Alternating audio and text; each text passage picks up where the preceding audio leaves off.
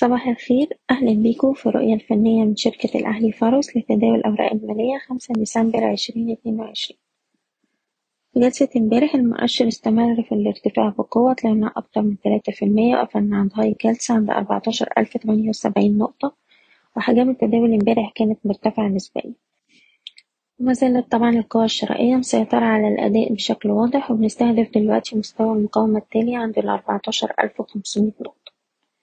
نستمر في رفع مستويات حماية الأرباح للو بتاع الجلسة السابقة. حسب كل سهم على حدة للتحكم في المخاطر في الوقت الحالي. وأقرب مستوى دعم بالنسبة للمؤشر هو له عند له جلسة امبارح عند تلاتاشر ألف ستمية وستين.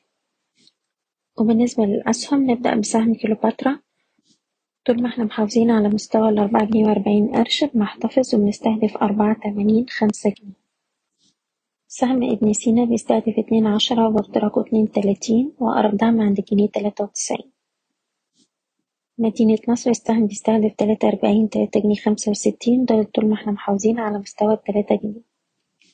أراسكم المالية القابضة شايفين السهم بيستهدف اتنين وعشرين قرش وده طول ما إحنا محافظين على مستوى الدعم لعشرين قرش. سهم إعمار بنحتفظ فوق الاتنين جنيه وسبعين قرش طول ما إحنا فوق المستوى ده شايفين السهم يروح يجرب على اتنين تسعين تلاتة جنيه.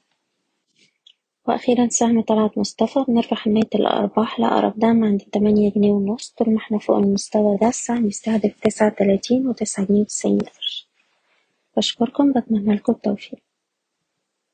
إيضاح الشركة غير مسؤولة عن أي قرارات استثمارية يتم اتخاذها بناء على هذا التسجيل.